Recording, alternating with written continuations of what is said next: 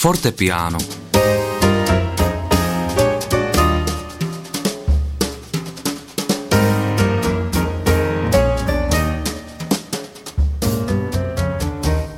Někdy se život zamotá a nevyvíjí se tak, jak bychom si přáli.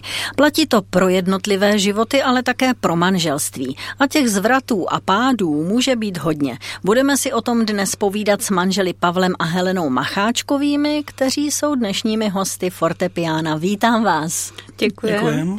Odkud jste přijeli, Helenko? Přijeli jsme z Brezí, ale i můžu říct Drnholce, protože většinu času trávíme ve vlastní firmě, to je v Drnholci a jinak bydlíme v Březí a tak jsme rádi, že můžeme být tady dnes s vámi. A jenom upřesníme, kdo neví, kde to je, že je to u rakouských hranic. Ano, je to blízkosti Mikulova. Blízkosti Mikulova.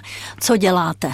Děláme prodej a servis eh, traktorů, malotraktorů, takže pro zemědělce děláme celou tu servisní síť, jako praví, tak náhradní díly, všechno, co je potřeba k tomu. Tak to je trošku takové uvedení našich hostů, odkud přijeli a co dělají, protože my dneska nahlédneme do vašeho života trochu hlouběji, až kam nám dovolíte. A budeme se bavit zejména o manželství, o tom vašem manželství, které prošlo velkou proměnou a velkým zásahem a těch zásahů bylo několik. Když jste vstupovali do manželství, bylo to pro vás oba podruhé a s čím jste do toho šli, Pavle? Na čem stálo to vaše manželství? Naše manželství, my jsme si v těch uh, svých manželstvích předtím, co zbyli, tak ne, jsme si nerozuměli. A toto manželství, když to řeknu takhle popravdě, tak uh, mělo ten základ na sexu. Hmm, to byl tak, ten hlavní na rovinu. Důvod, na rovinu. I když jsme v křesťanském rádiu, tak to takhle na rovinu ano, řeknu, ano. že to bylo, bylo to tak. na tom a ukázalo to, že se, že pán má tu pravdu v tom, že nás vedl tady tou cestou a, a jsme spolu už víc jak 35 let. Mm-hmm. Helenko, s čím ty jsi vstupovala do manželství? S vírou, že to bude lepší, protože já jsem byla velice mladá. Já když jsem šla do prvního manželství, tak mě bylo 19 let.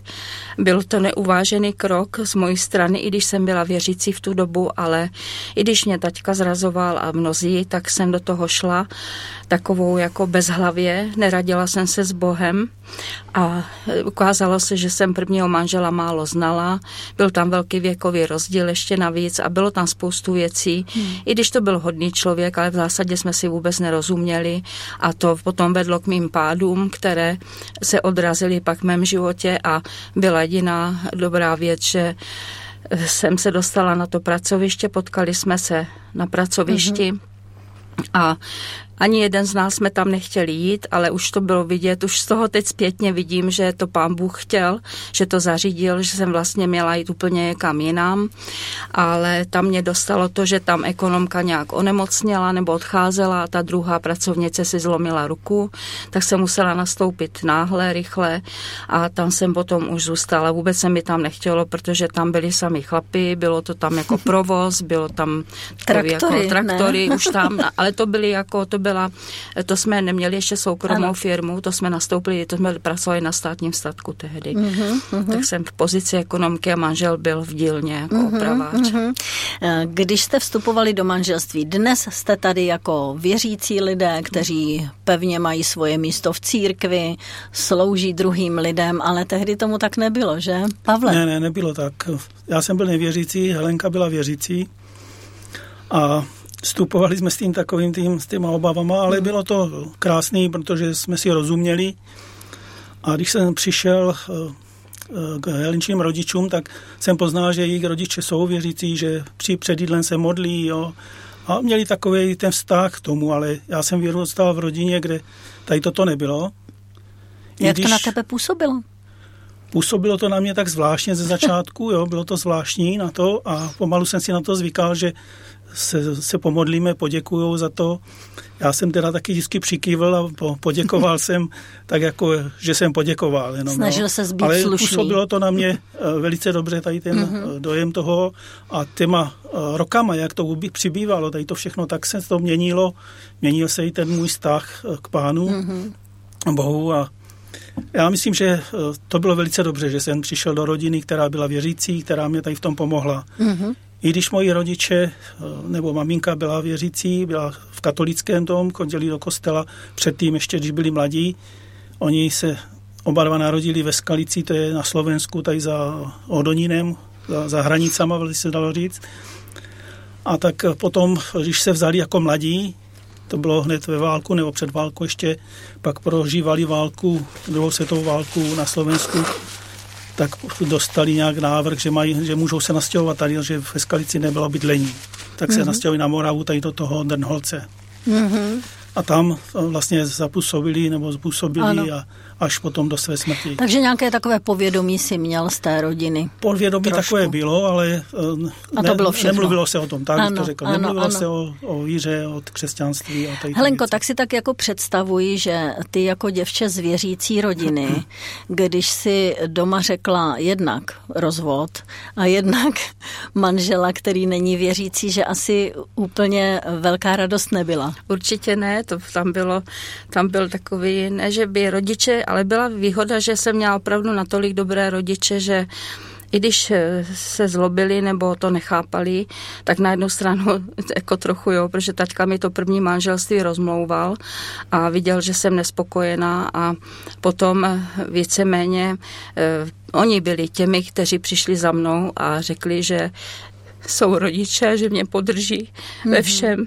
Ano. Tak takhle mě pomohli v tom a já jsem za to vděčná, protože kdyby se zachovali jinak, tak asi hmm. bych se úplně, já jsem se totiž propadala úplně do hlubin. Hmm. Já to řeknu na rovinu, ano. já bych se možná ocitla někde na Ačku, nebo já nevím, prostě hmm. jsem byla ano. úplně ano. na dně. A e, manžel to viděl a sám byl nespokojený a to nás tak nějak k sobě přivedlo. Mm-hmm. A moji rodiče byli věřící, když uvěřili taky až v dospělosti, ale měla jsem předky věřící a moji předci pochází eh, z Banátu, ze svaté Heleny, z Rumunska a ano. potom se přestěhovali postupně do, na Vojvodovo, do Bulharska a moji rodiče se přistěhovali sem do Čech na Moravu hmm. po válce druhé světové, ale protože tady to bylo problematické s prací, tak pak se odstěhovali do Čech, do západních, hmm. bydleli v Chodově u Karlových varů já jsem se narodila v Sokolově a potom, když mě bylo asi tak devět let, tak jsme se vraceli zpět na Moravu zase, tady jsem měla babičky, dědy a tak jsme tady zakotvili a taťka se byl nejdřív laickým kazatelem v křesťanských zborech v Karlových Varech mm-hmm. a potom tady v Dolních Dunávicích. A potom tady. Tak to je trošku z té historie mm-hmm. rodinné a teď pojďme na tu vaší historii, na tu vaší společnou historii. Jak může tak fungovat společný život, když jeden věří v Boha a druhý ne? Dá se to zvládnout vzájemnou tolerancí, Pavle? Může to fungovat, samozřejmě musí být tolerance nějaká na to. A my jsme se spolu zžili s Lenkou, protože jsme si rozuměli v tom, co jsem říkal, mm-hmm, tak jsme se zžili a, a pracovali jsme spolu hodně. To je důležité, aby ty lidi spolu byli, pracovali. Mm.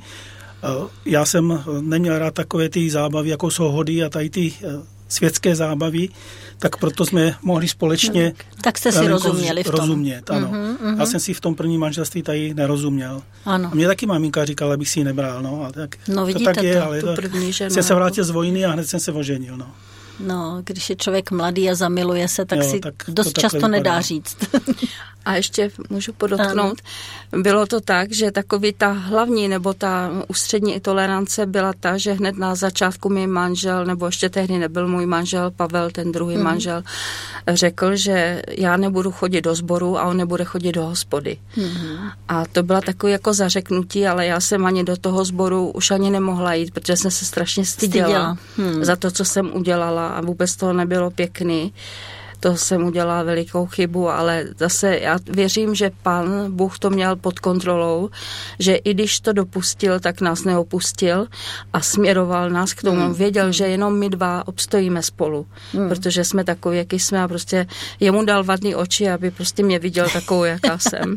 já myslím, že celé to naše dnešní povídání bude takovým eh, doložením toho, že pán Bůh eh, člověku dává nové šance a že mm, vede ten život, i když my někdy utíkáme pryč, takže on potom eh, dává nové a nové situace, kdy můžeme se k němu vrátit a to, to určitě tady zazní. Ale pojďme se posunout kousek dál, protože vy jste se pustili do podnikání. Narodil se vám syn nejdříve, abychom to tak řekli. že? Ano, já to řeknu takhle, my jsme si s každou, nebo já jsem si z manželství prvního přivedla dceru, Anetku, a manžel měl dvě děti, eh, dceru Lenku a syna Pavla, ty zůstaly s jeho manželkou bývalou. Mm-hmm. A potom, když jsme eh, začali žít spolu už, tak se nám narodil syn, ale ještě vám řeknu jednu věc, je taky možná důležité, že jak jsme na pána nespoléhali, nebo já jsem se tak moc vzálila, že jsem se jako, sice jsem se modlívala, ale ne tak upřímně, samozřejmě to nebylo pravidlo a už vůbec jsem se s ním neradila s Bohem eh, o mých hlavních věcech životních, tak jsme si naplánovali syna tak, že jsme si nechali sjet programem prostě plán, aby jsme měli syna, tak nám určitý jo, člověk, to, jde. to šlo už tehdy a to nám nabídl jeden známý, a sjel nám prostě jako sjetinu, kdy se musí e, jako dítě počít, aby to byl opravdu syn, aby byl pohlaví jako třeba mm-hmm. mužského. A takhle jsme si mi naplánovali dítě. No, vidíte to. A, a v momentě, kdy, kdy jsem jako věděla, nebo jsem takzvaně, že se nám, mě oplodnil manžel, tak jsem, tak jsem slyšela takový hlas, ve 20 si ho vezmu.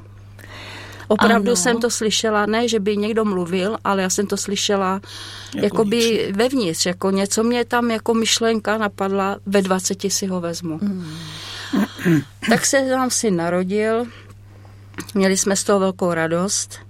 Eh, potom jsme teda bydleli v tom Drnholci a eh, syn nám vyrůstal, takže jsme ho mývali kolikrát v kočárku. Něco jsme tam takhle dělali, ještě dodělávali na dvoře, tak tam spal u míchačky, mlátili kameny v tom, jemu to nevadilo, toho spal. No ale co se jednou stalo, ještě byl malý, asi měl tři měsíce, já jsem přišla ke kočárku, takhle na dvoře, měla jsem ho v dohledu, ale nicméně jsem jednou uviděla, v kočárku se ocitl velký kámen i s takovým vzkazem, kde psalo takovým zvláštním takovým černým písmem zemřeš. A to jim, to tam do toho kočárku museli hodit asi od sousedů holky, děvčata asi 14 lety, ale ani se k tomu nějak nepřiznali. A bylo to úplně, ale to bylo zvláštní, že to bylo až úplně jak kdyby u hlavy, že to nebylo ani hozené k nohám. A tehdy jsem se úplně zarazila, jsem se z toho úplně spotila, jsem zůstala úplně mále mrtvá z toho a potom šel život dál, syn nám vyrůstal. Když měl čtyři roky, tak jsme vydražili jeden státní objekt, založili jsme firmu, tam děti s náma chodili, pomáhali nám tam, syn tam vlastně všechno nám pomáhal. On už v pěti letech jezdil akrobace s UNCčkem na výstavišti, jako byl šikovný, ohromně šikovný a tak rostl postupně a dělal nám radost. A až měl asi 14 roku, tak potkal dívku Elišku. Ta potom časem bydlela u nás, protože ty podmínky doma neměla ideální, tak byli spolu a u nás se všechno naučila a žili spolu. Jednou jsem takhle slyšela, že máme patrový dům nový a slyšela jsem, jak říká Elišce, Eliško, já brzo zemřu. Ve 14 letech. Hmm ale ani nebyl nemocný nikdy předtím. A najednou taková, tak mě to taky nějak tak zarazilo. Zvláštní. Zvláštní. Hmm. A úplně jsem zapomněla na to, co jsem slyšela, že ve 20 si ho vezmu. A představte si, že měl 19 let a ocitli se tam první příznaky nemoci. Jednou přišel z dílny, měl poraněnou ruku a viděla jsem takovou světlou krev, jak úplně jak kdyby narůžověla, tak mě to zarazilo a pak ještě jsem tomu nevěnovala tolik pozornost, až po nějaké krátké době se při, přidali nějaké komplikace, teploty a tak jsem ho říkal, musíš na vyšetření tak podstoupil vyšetření a doktor zjistil, že má v nepořádku krevní destičky, krev nějak byla rozhozená, tak jsme šli na větší vyšetření, vzali mu kostní dřeň vlastně z hrudi a objednali nás na výsledky a když jsme tam přišli, tak jsem viděla prázdnou chodbu a říkám, a je zlé. Protože tam najednou nebyli lidi, neseděli, byli jsme tam sami, aby si na nás udělali čas a sdělil nám ty nejhorší možné výsledky. A tehdy si novi hned nabídl, že okamžitě hlásit se v nemocnici a nabídl nám asi čtyři pracoviště, nabídl nám, eh, myslím, Olomouc, Plzeň, Brno a Prahu.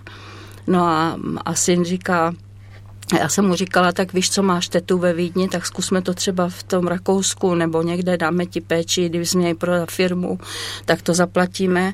A on říká, ne, já bych se tam cítil jak Afgánec v Česku, že ne, že on půjde sem, tady je blízko, tak šel mm-hmm. se léčit do toho Brna.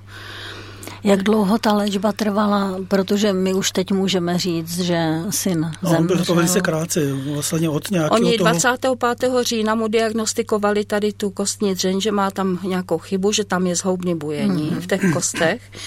Pak nastoupil okamžitě, do Bohunice už jsme ani domů nejeli, nastoupil tam, tam mu vzali kostní dřeň z pánve, jako takovou tu, ten vzorek. A tam zjistili, že to je rakovina jako druhého typu. A bylo to zatím v kostech, nebylo to v krvi. A je mu velice záhy, hned na to asi v lednu, začátkem ledna, mu to přehouplo do krve, do hmm. akutní, do agresivní akutní leukemie a okamžitě se řešil dárce hmm. a všichni, co byli naši známí, celý tam, já nevím, kus úřadu v Brně a tady kolem nás a rodina, všichni šli na, eh, na vzorek krve, jestli nebudou vhodným dárcem. Nebyli, až potom se našel jeden Němec a ten měl 9 hod z deseti ale byl slabý dárce, protože měl už téměř 40 let a to už bylo na hraně a navíc byl alergik, ale přesto byl ochoten a daroval taky ty buňky synovi a tak už 11. března mu aplikovali po předchozí z takové silné eh, chemoterapii, že mu vyčistili úplně mhm. kosti, mm-hmm. nebo jak ano, oni to dělají, ano. to je strašně bolestivá záležitost, ano, ano. tak mu aplikovali ty buňky, takže 11. březen byl jeho další den narození. Jemu vlastně se překlopila i krevní skupina z Bčka na nulu, minus, to bylo další takový handicap. Takže byla naděje, světla naděje? No, světla naděje, ale byla hodně taková zvyklavá a oni navíc potom nám sdělili a to nám neřekli dopředu asi, aby nás nějak nedeptali, protože šan šanci musí dát každému pacientovi, tak nám pak sdělili, že měl vadu v genu. Hmm. A my počítáme s tím, že tu vadu v genu neměl jen tak. Tak jak dlouho to trvalo, ta léčba? Ta léčba trvá necelý rok. Vlastně od toho do, do, čtvrtě roku. do srpna, do 4. srpna, hmm. 4. srpna zemřel. Hmm. 2008. 2008. 2008. Tak my teď dáme písničku, abychom se trošku nadechli.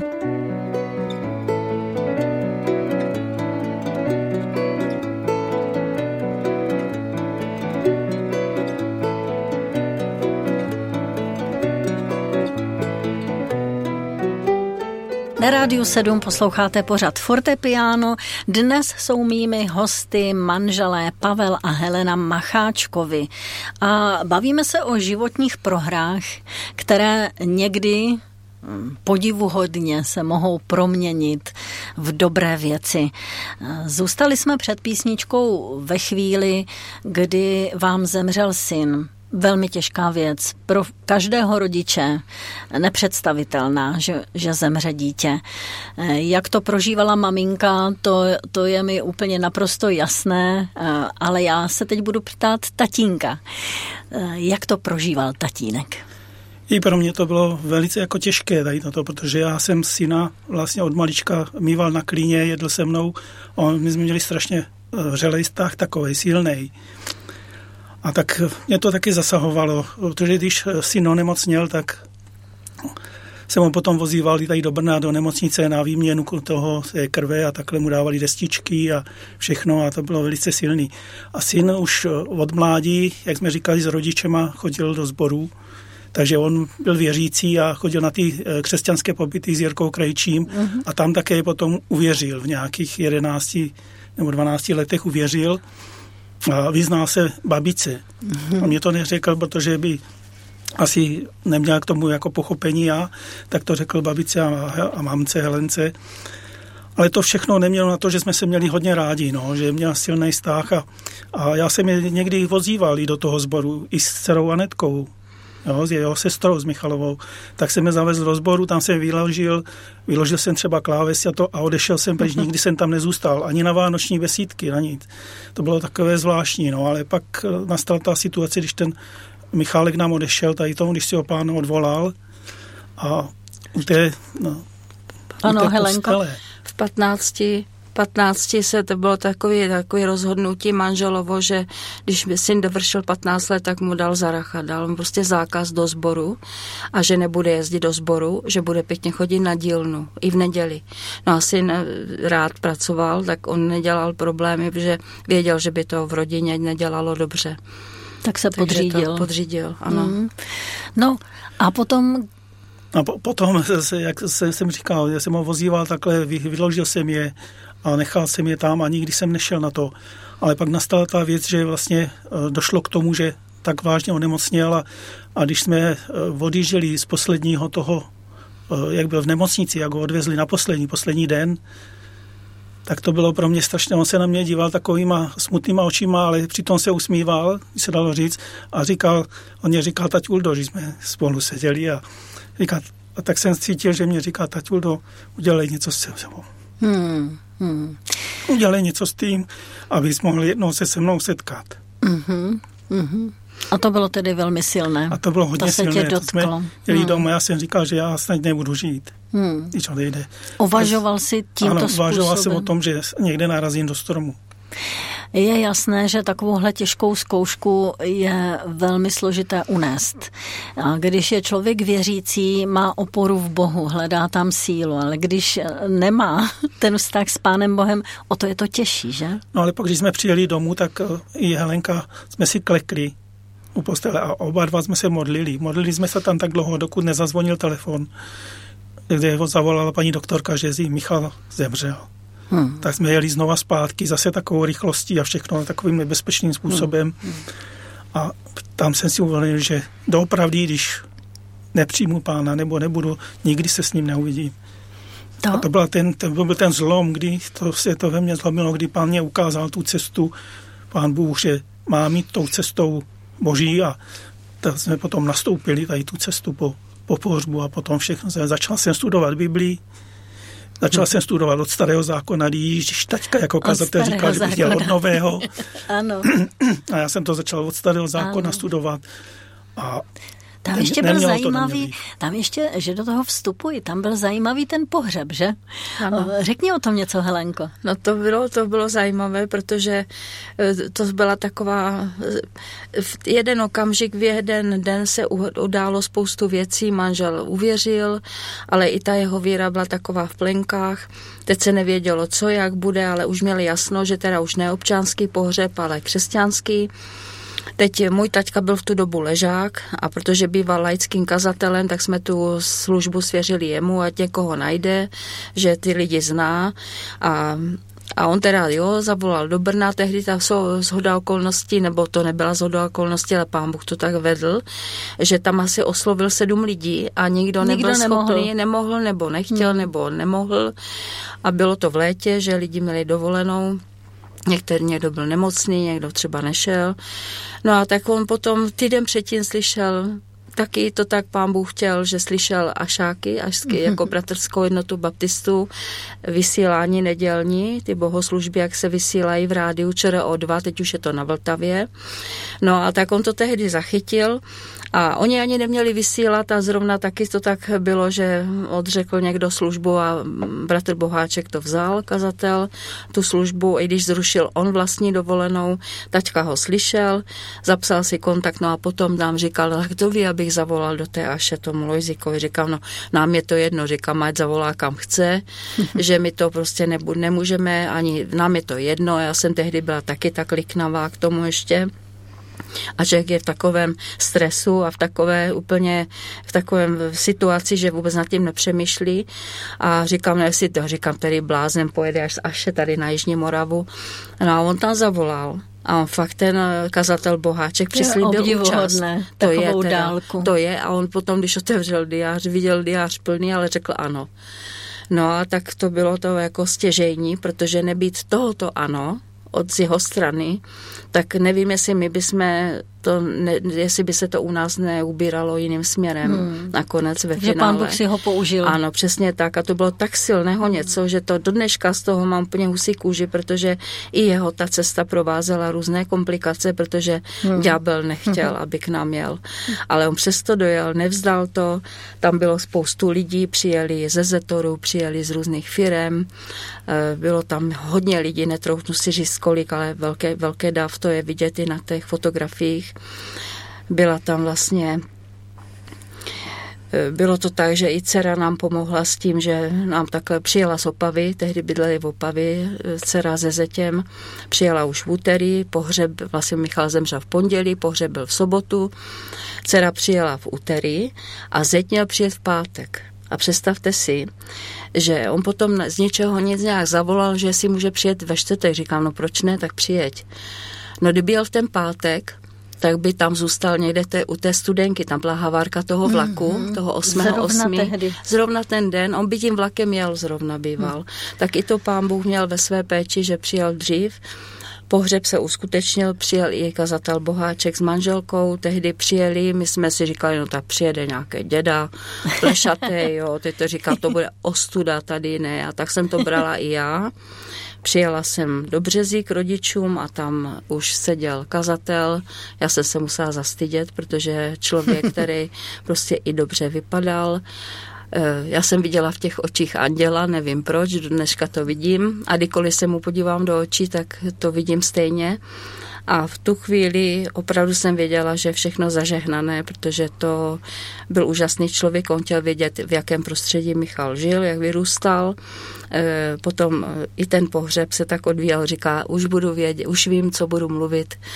A i to, co tam řekl na tom pohřbu, tak to ty lidi opravdu hmm. doslova hmm. posadilo na zem, protože jednak to, jak to řekl a jednak to, co řekl, i o tom čase mluvil, že tady se ještě měří čas na zemi a jednou ve věčnosti se měřit čas nebude a lidi by měli opravdu se zajímat o to zavčas. Tak pro Pavla smrt synám byla začátkem nového života. Ano, ano. Je to tak? Přesně tak, novým začátkem, když jsem začal vlastně eh, působit v tom, že jsem chtěl načerpat tu duchovní potravu, jak se říká. Jo? Chtěl jsem být mě to podvědomí. Tak jsem začal hodně číst a přečetl jsem si celou Bibli. Četl jsem, zajímal jsem se o to. A pak nastala taková doba, že až v Pašském sboru začali stavět modlitevnu. A my jsme říkali, tak vám půjčíme tam traktor s čelným nakladačem, protože děláme ty zemědělské stroje, tak jsme ho tam odvezli, já jsem na nákladáku jsem ho tam odvezl a všechno a ještě jsme jim i pomohli s nějakýma těma ovoce a ta zeleninu. A pak jsme tam šli i pracovat s nějakýma ještě pracovníkama od nás, tak jsme šli tam pracovat na, na stavbě, byli tam pracovníci z Rumunska, ze svaté Heleny, tak spolu s nimi jsme byli a, a pro mě to byl strašný zážitek na to. Pracovat s těma bratrama a sestrama v tom sboru, kteří byli pracovití, dělali to všichni zadarmo. Byli tam lidé, kteří seděli vedle na stánku, jo, a zedníci a hlásili se do práce a ptali se, za kolik, kolik dávají na hodinu, jo.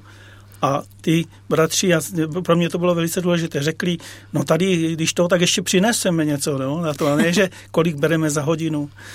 Takže tak takový dár toho, že jsem byl vlastně poprvé modlitebně, ráno jsme a se takhle, modlili. takhle intenzivně mezi věřícími. Mezi věřící. Ráno mm. na snídaní, modlitba, snída, svačina, oběd. Tak jo, si do modlitba. toho skočil rovnýma skočil nohama. Toho, pak byla páteční, biblická jsme mm. byli, na biblické jsem byl poprvé. Pak eh, v neděli ano, ano, ano. Na, té, na, na bohoslužbě a a taky mě tam zaujala jedna sestra takhle, že stále už byla starší, už teď nežije, mm-hmm. sestra Kolaříková. A já jsem nikdy ne, nespíval ze zpěvníků. Mm-hmm jo, tady ty duchovní písně, to jsem neznal. A ona říká, bratře, pojď se mnou zpívat. To tady tuto moc neznáme ještě. A tak já jsem si říkal, já jsem to neznal vůbec. A ona tak říkala, ještě pojď i se ke zpěvu tě tam přizvali. Ještě mě přizvali ke zpěvu. Taky jsem mu slyšela, jak se modlí, to bylo ano, přenosu. Ano. A já jsem si říkala, jestli, jestli víš, jak je ta, ten film Sestra v akci, ano, ano. jak ta černoška se tam modlí, ano, tak to byla jeho modlitba. to jsme se museli smát. A tak jsem prožil ten, ano. tu dobu tam v tom mažském sboru a oni mě vlastně pomohli k tomu, že jsem nastartoval Takové tu cestu. Nastartování, Takové nastartování, to pro tebe bylo. Helenko, eh, ty jsi měla úplně jinou situaci. Eh, ty si možná musela v sobě vybojovat docela ten boj, odpustit si sama sobě. Víš, co ti řeknu, já to tady hmm. přiznám na plnou hubu. Hmm.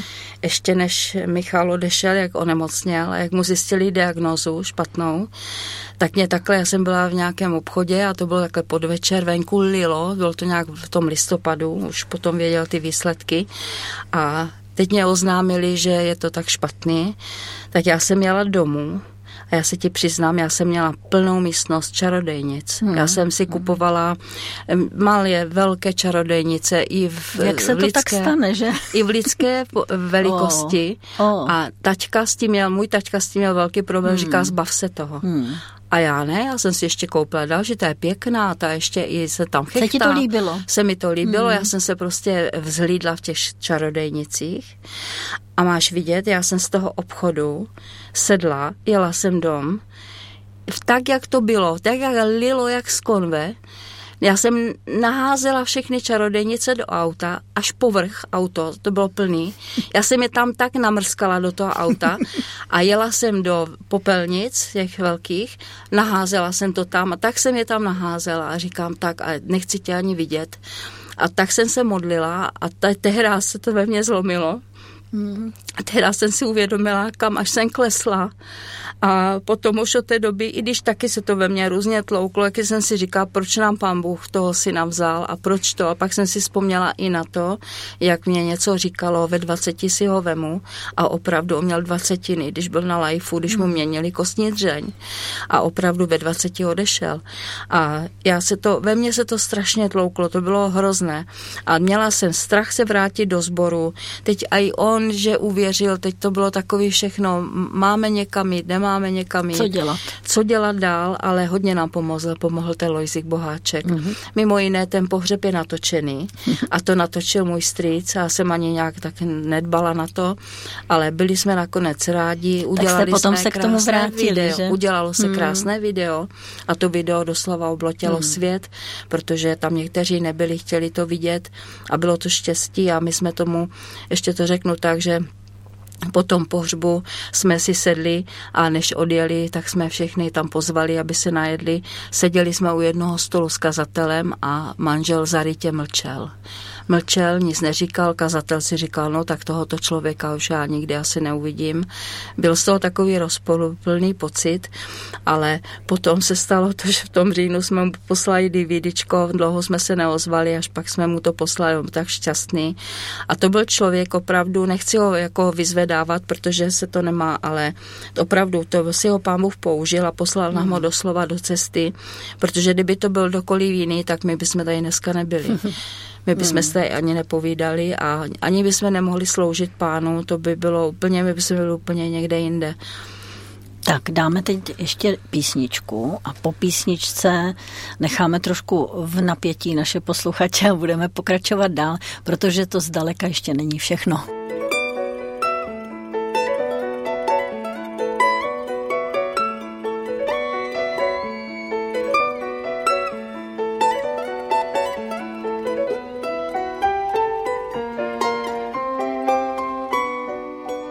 Životní prohry opravdu prohramy?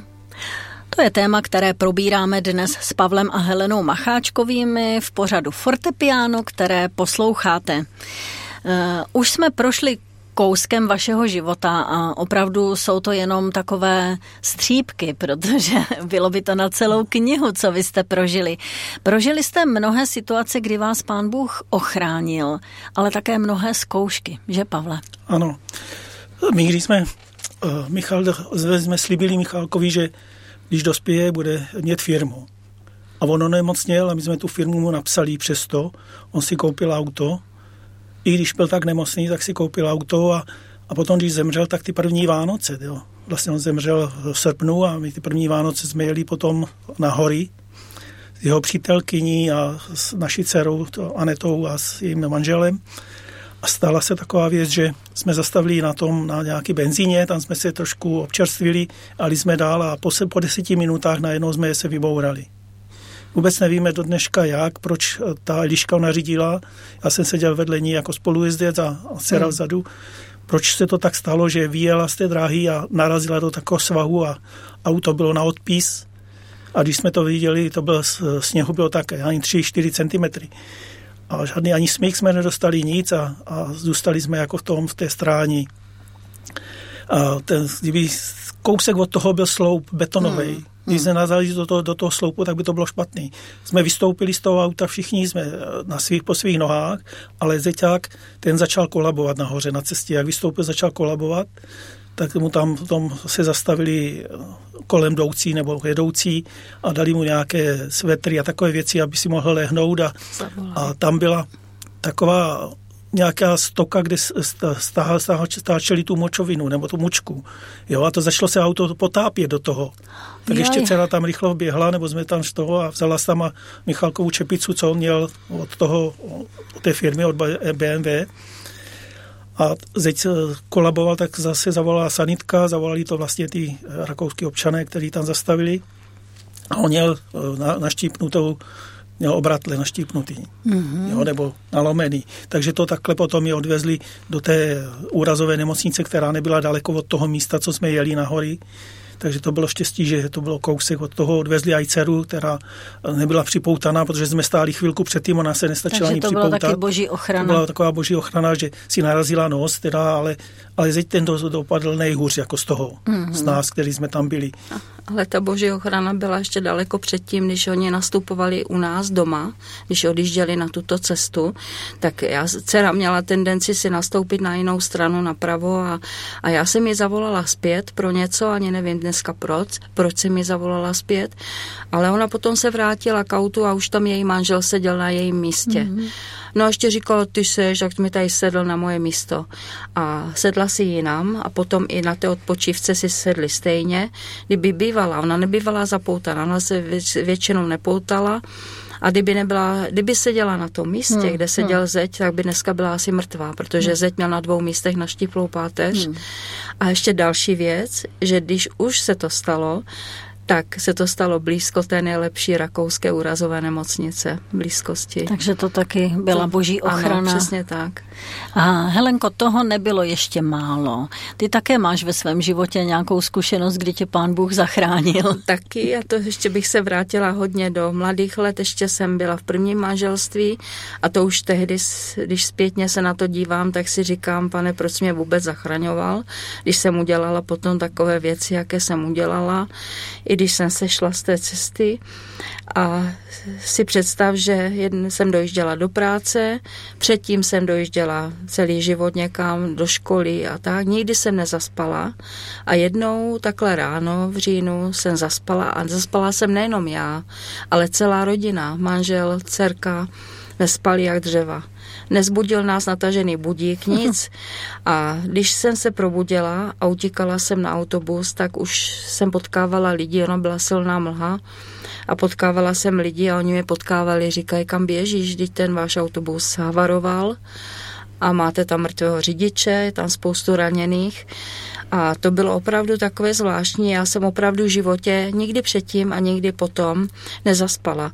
A už mám vyzkoušené, že mě pán Bůh budí. budí. Že já si, Taky dám, to znám. já si dám budík a on mě zbudí o něco dřív. On ví, kolik potřebuju času, ano, abych to stihla. Přesně, přesně. Pavle, eh, abychom ještě eh, trošku doplnili tady tu kolekci, když to tak řeknu, těch těžkých věcí a různých zkoušek, tak eh, ty si také onemocněl. Ano, je nemocněl jsem v tom roce 2012. Hmm. Jsem, já bych to trošku vzal zpátky. Byl jsem pochřtěný 1. dubna 2012 a od té chvíle, když jsem byl pochřtěný, tak mě začaly tady ty problémy, že jsem onemocněl a prostatou. to je ten boj, který se děje, ano, to je že? ten boj, o člověka. Kde hmm. začal tady ten boj na mě působit, ano. že jsem šel na operaci jo, prostaty, hmm tam zjistili potom po nějaké té histologii, že tam mám rakovinu, že tam mám hmm. nález, tak jsem šel znova na operaci a v tom roce jsem byl vlastně čtyřikrát na operaci. Dělal se čtyři operace v jednom roce, v tom roce 2012, protože potom ještě jsme dělali rekonstrukci sboru a propadl jsem stropem A tam, Ještě ke všemu. Tam na zadek a, a v té chvíli jsem už říkal, tak to je konec. Já necítím hmm. nohu, ale pán dopustil, ale neopustil mě. Během chvilky se mě zase to hmm. vrátil zpátky. Já jsem, já jsem cítil, jak mě ta noha odchází a zase potom se najednou zašla potom od spodu vracet zpátky. To byla taková velká boží milost a to děkuji pánu Bohu za to do dneška, že vlastně můžu i po takové těžké operaci, kterou jsem měl na ty záda, že mám umělý obratel. Umělý? Ano. Hmm. Bedení trojku mám umělou a můžu tady pracovat, můžu dělat tady ty Funguješ věci, které jsou a fungují. Ještě, že to byla trojka. Hmm. Ano. Mnoho pádů, mnoho zkoušek, životních proher, těžkých situací, ale nad tím vším Bůh, který o nás ví. Tak by se to dalo asi zhrnout, že? Určitě. Stávalo se nám hodně věcí. Můžu ještě doplnit to, že synovi nesli truhlu čtyři a z toho ten jeden kamarád se dva roky na to zabil na motorce. A zajímal se o boží věci a pevně věřím, že on je u pána, protože on se hodně zajímal a chodíval často i ke hrobu a no takový, takový cítě, jak já říkám. A přesto se takhle ocitl tam a stávaly se nám i různé takové situace, takové us, no, i úsměvné, i zvláštní, že třeba jsme, příklad, když syn už byl na tom druhém chemu, když už zjistili, že se mu ta nemoc vrátila, tak stavěl model letadla a já jsem jednou takhle byla ve vestibulu, šli jsme už jako, že jdeme z nemocnice a on si to letadlo nesl a říká, Mišo, teď to nechej na pokoji, někomu to může tam posloužit, bývají tam i mladší lidi. Říká, mohlo se to pověsit a mohlo tam mít někdo jako pěkný letadlo. A on si ho nesl a pořád jako, že ne, že to...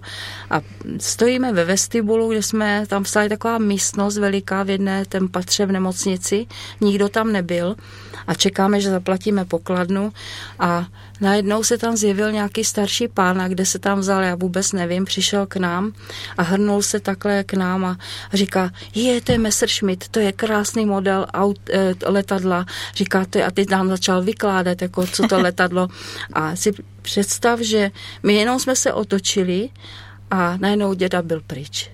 Ničeho nic byl pryč a jsme si říkali, je, no tak to byla jako takový vzkaz, aby to letadlo tam nenechávali, se ho radši nechal a do dneška ho máme pěkně, ho máme Máte tam ho na památku. Ano, přesně. Tak eh, pomalu se chýlíme k závěru našeho povídání a já vím, že by toho bylo mnoho k povídání, ale takové ty zásadní momenty jsme tady řekli. A zatímco Pavel měl cestu k Pánu Bohu, co se týče toho, eh, jakou měl minulost, nebo tak eh, snadnější, tak ty jsi musela probojovat ty své prohry a pády, že, Helenko? Ano, přesně tak. Já z toho, že jsem pocházela z věřící rodiny, tak ono to tak většinou bývá, hmm. že si toho lidi potom, ti mladí, přestanou vážit. Hmm. Vyrůstají v tom, slyší hmm. to, přestanou si to určitě okamžik vážit, ale dobře je, když pán takhle zastavil i mě a že jsem si to uvědomila, že jsem se měla sílu navrátit. My se potom vrátili do stejného sboru, kde chodil syn a teď tam můžeme pracovat a nejenom tam, my můžeme pracovat v té naší firmě, tam nás nikdo nemůže omezovat, neomezí a můžeme dělat na díle božím. Nikdy jsme si, já jsem si teda neuměla představit, že bychom někdy my dva mohli být užiteční v něčem a my opravdu e, říkáme lidem o Bohu, říkáme jim náš příběh a bavíme se a přichází nám lidi s různýma příběhy. Takže máte nejen nabídku traktorů, ale ještě Určitě. přidanou hodnotu. A to bys nevěřila, kolik, jak se lidi otevřou, mm-hmm. jak mhm. nám řeknou ano. ty svoje zase ano. trápení. Ano. Jo? Máme tam třeba jenom tak v rychlosti. Jedni staří manželé, byla paní vždycky uplakaná, nevěděla jsem proč a potom najednou se nám svěřili, že čekali strašně let na dítě, pak měli syna a on v 19 se hecnul někde s kamarádama a že vyberou zatáčku v nějaké rychlosti hmm. a on se tam zabil. Hmm. A ty lidi zůstali hmm. bez dítěte taky, jo, takže tady úplně plakala, když viděla jako fotku našeho kluka, se nevěděla proč, ale ty lidi se tak otevřeli ano, potom. Ano, protože Takové tam je to pochopení, příběhy. že no. jste prožili něco podobného. A takových že? příběhů můžeme vyprávět, hmm. co tam bylo. Jako tak to si necháme na někdy jindy. Pavle? Já bych chtěl jenom takhle na závěr říct, že e, to všechno, čím jsem prošel, to řídil pán Bůh. Těma všema cestama, protože já, když jsem byl ještě, než jsem přišel vlastně k e, dobijášům jako manželce, tak jsem o pánu Ježíši nevěděl. Já jsem věděl po Pánu Bohu, že jsem ho někdy prosil a modlil jsem se za to, aby mě pomohl při zkouškách a věřím, že mě i pomohl, protože člověk, když se to naučí, tak potom mu dá takovou tu myšlenku i při té zkoušce, že e, ta paměť tam je, že to může říct všechno. Ale to e, všechno by bylo e, jinak, kdyby jsme, kdybych nebyl takový, jako, jaký jsem byl. Jo, že jsem byl takový zatvrzelej. Nechtěl jsem nic slyšet. A teď se nedivím ani těm lidem, kterým vykládáme my na firmě to svědectví, že oni nechcou o Pánu Bohu slyšet nebo o Pánu Ježíši. A je to, to, je to nejkrásnější, bych doporučoval každému, kdo to uslyší, aby se nad tím zamyslel. Aby se zamyslel nad tím, že Pán Bůh tady je, že Pán Bůh s námi má ten úmysl dobrý. On nikomu nechce škodit, nikomu nechce dělat něco zlé, ale jenom samé dobro. A to je ten nádherný zkaz od Pána Boha, že nám dává tu sílu k tomu, aby jsme to zvládali, aby jsme mohli jít tou cestou pokory, a toho božího požehnání. Hmm, hmm. A tak to všem přeju, kdo toto slyší, toto rádio, tak, aby se zamysleli nad tím, když nemají pána ve svém srdci, aby se k němu přiznali a měli tak tu touhu cítit to, ty jeho doteky, tu jeho lásku. Hmm. A na závěr, Helenko, co ty ještě řekneš? No, že hodně lidí e, připouští, že je něco mezi nebem a zemí, hmm. ale neumí to pojmenovat a my jim právě ukazujeme, co to je, kdo to je. A taky nám pár lidí řeklo, že nikdy neslyšeli, hmm. přitom hmm. vidí třeba v kostele sochu ano. nebo někde a neumí, neuměli si do té doby vysvětlit. Neví. Neví. Neví. Ale je hlad mezi lidma o boží slovo. Jenom pár lidí za celou dobu možná, že se to dá hmm. spočítat na prstech jedné ruky, co úplně řekli razantně ne. A tam jsem cítila něco hodně špatného, ale tak většina lidí je nakloněná božím věcem, aniž by sami oni věděli, že to tak je. Tak tady napsala Irena, eh, zdravím vás Macháčkovi, boží zázrak ve vašem životě, úžasné svědectví o boží lásce a moci, děkujeme. Jo, tak jsme rádi, děkujeme. Tak jsme v samém závěru našeho dnešního povídání a já tady řeknu jedno vyznání, eh, které jsem četla z tvého pera nebo z tvých prstů, Helenko. Až zpětně se všechno v našem životě poskládalo v jednu velkou úžasnou mozaiku. I přes těžkou ztrátu vidíme tu nádheru.